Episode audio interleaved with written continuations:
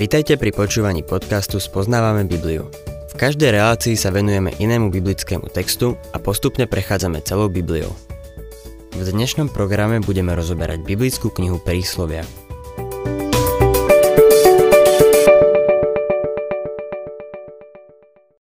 Kniha prísloví predstavuje dôležitú časť Božieho slova.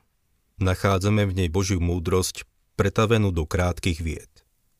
Ako sme už videli, sedia na biblické postavy a sedia aj na ľudí, ktorých poznáme. Konec koncov sedia na nás. Milí poslucháči, otvorme si 14. kapitolu prísloví a budem čítať prvý verš. Múdra žena si buduje dom, ale hlúpa ho vlastnými rukami rúca. Múdra žena si buduje dom. Tu sa nehovorí o fyzickej stavbe domu. Myslím si, že Sára je príkladom ženy, ktorá si budovala dom. Bola ženou patriarchu a vybudovala dom pre Izrael. Myslím si, že by sme mohli povedať, že Jochebet, Mojžišova matka, budovala svoj dom.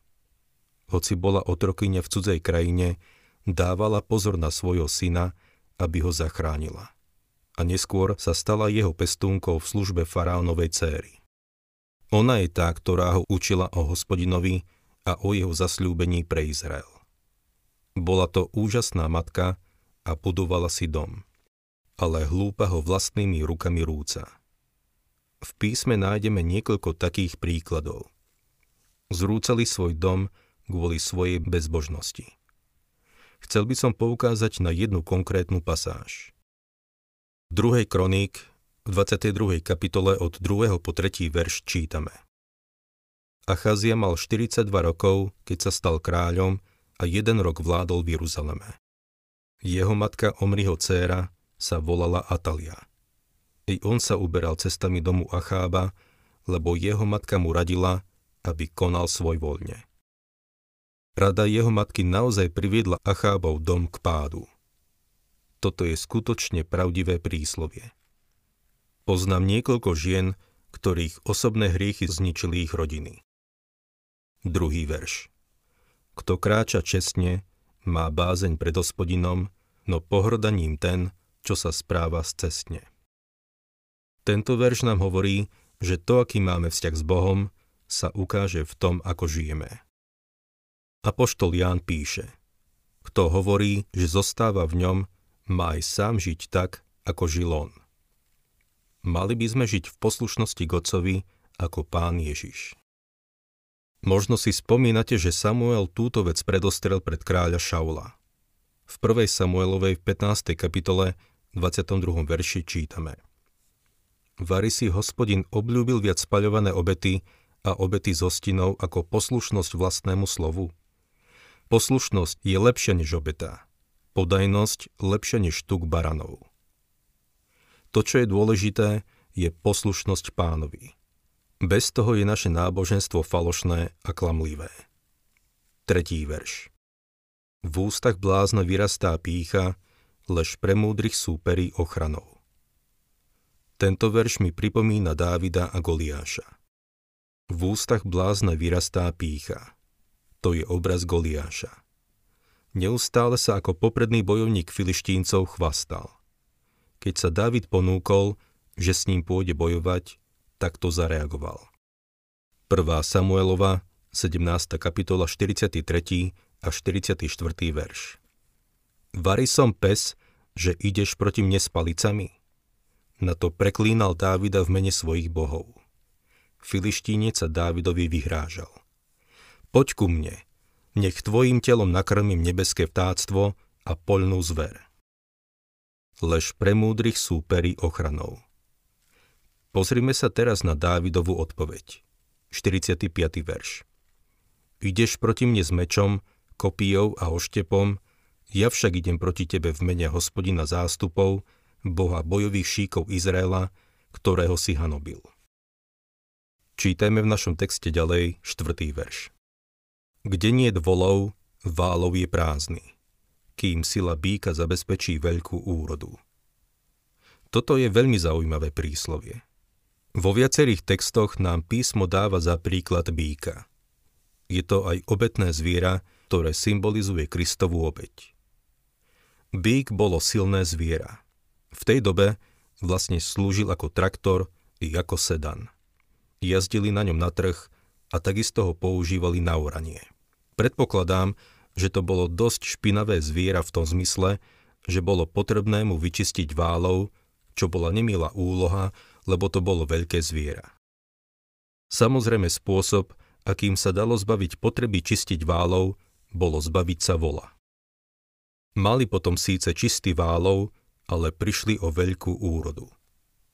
5. verš Pravdivý svedok neklame, falošný svedok však rozširuje lži. Pán Ježiš je pravdivý svedok. A takými svedkami by sme mali byť aj my. Veľa sa dnes hovorí o tom, že by sme mali byť svedkami pána Ježiša Krista. Sú na to aj semináre a kurzy, kde sa ľudia učia, ako byť svetkom pre Krista. Je určite dobre ísť na kurz, kde vám povedia, ako ísť von a povedať ľuďom o spasiteľovi. Pamätajme však na to, že sú dva druhy svetkov. Pravdivý a falošný. Ak niekomu poviete, že Ježiš ťa spasí, zachová a dáva všetko, čo potrebuješ, hovoríš pravdu? Áno, samozrejme, odpoviete. Áno, čo sa týka faktov, je to tak. Ale je to tak aj v tvojom živote? alebo si len falošný svedok. 9. verš Blázni sa vysmievajú z obety za hriech, no statočných sprevádza Božia priazeň. Izabel je biblickým príkladom človeka, ktorý sa vysmieval z obety za hriech. Písmo nám hovorí, aby sme sa odvrátili od takých ľudí a aby sme s nimi nemali nič dočinenia.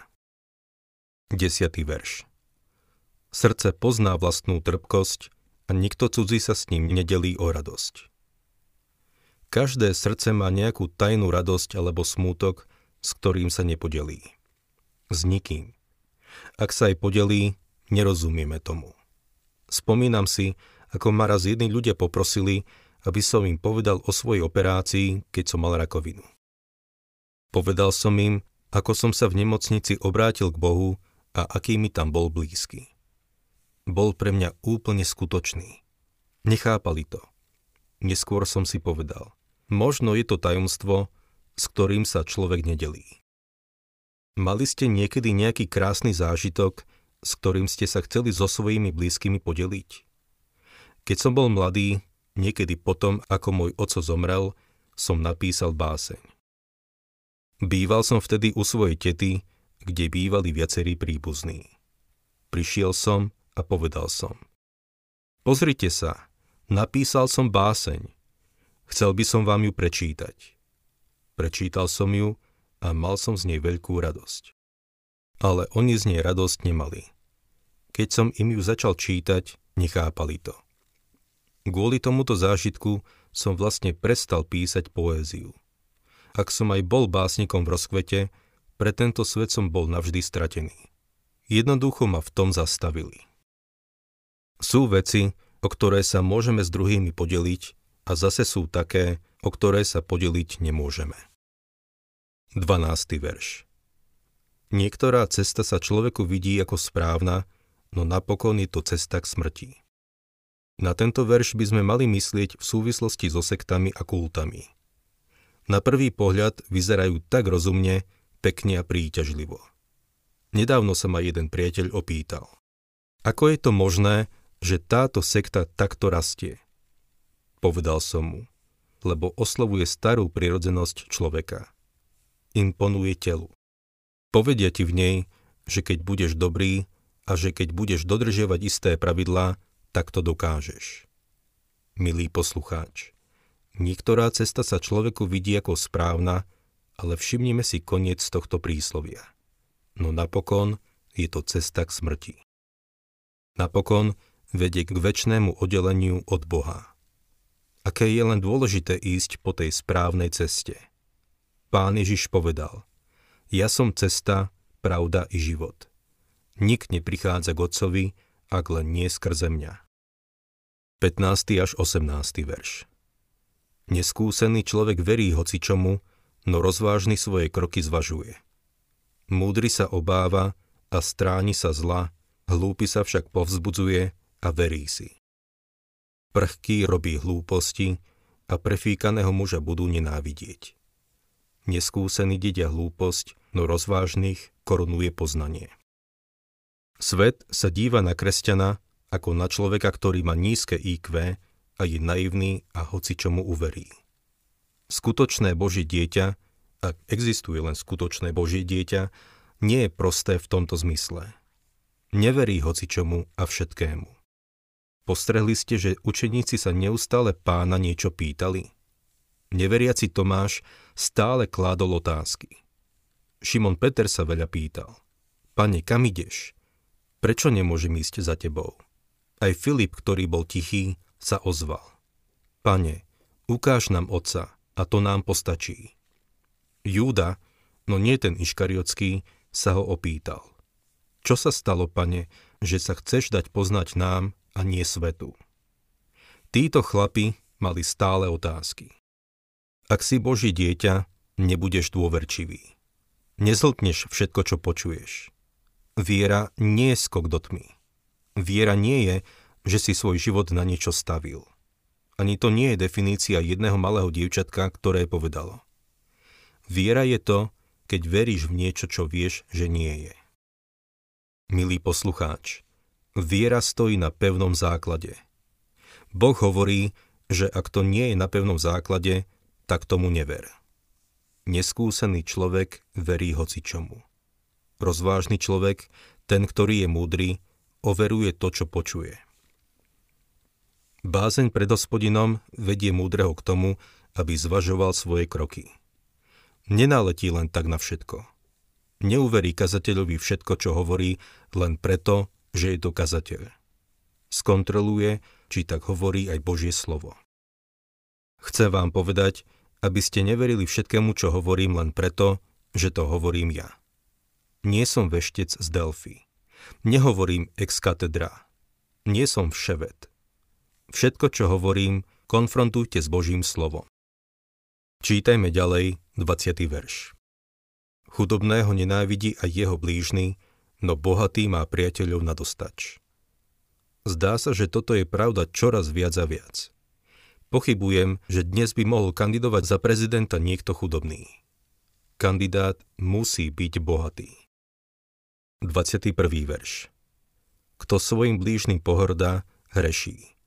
Kým ten, čo má súcit s biednými, je blažený. Ako sa správaš k tým, ktorí ti na oplátku nemôžu nič dať? Urobíš pre nich niečo? 23. verš. Každá námaha prináša zisk no prázdne reči len núdzu. Niektorí ľudia len rozprávajú, nič nerobia a len rozprávajú. Ľudí by sme mohli dokonca deliť na tých, čo rozprávajú a na tých, čo robia.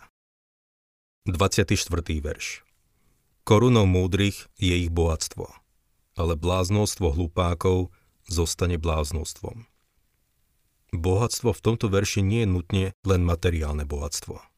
Je veľa šťastných ľudí, ktorí nemajú materiálne, ale duchovné bohatstvo. 25. verš Pravdivý svedok zachraňuje životy, lež ten, čo vraví lož, je podvodník. Pán Ježiš to povedal takto. Matúš 15.14 Ak však slepý vedie slepého, obaja padnú do jamy. 27. verš Bázeň hospodina je premeňom života, slúži na únik zo sídel smrti. V tejto knihe prísloví je cieľom Ducha Svetého viesť k bázni hospodina. 30. verš Pokojné srdce dodá telu život, no žiarlivosť je nákazou v kostiach. Toto je naozaj pravda. Žiarlivosť ťa nielen oberí o radosť a spoločenstvo s pánom, ale ťa postihne aj fyzicky. 34. verš Spravodlivosť pozdvihuje národ, no hriech je pre národy hambou. Bol by som radšej, keby na budove OSN bol tento veršík namiesto toho z Izeiaša 2.4, kde sa píše, že si s mečou ukujú radlice a zo svojich kopí vinárske nože. To sa naplní až potom, keď sa Kristus vráti, aby panoval na tejto zemi. Keď sa vráti, národy spoznajú, že spravodlivosť naozaj pozdvihuje národ. Dnes tomu národy neveria, ale dejiny to dosvedčujú. Cestička dejín je posieta troskami, rumoviskom a ruinami národov, ktoré sa týmto princípom neriadili. Hriech je pre národy hambou.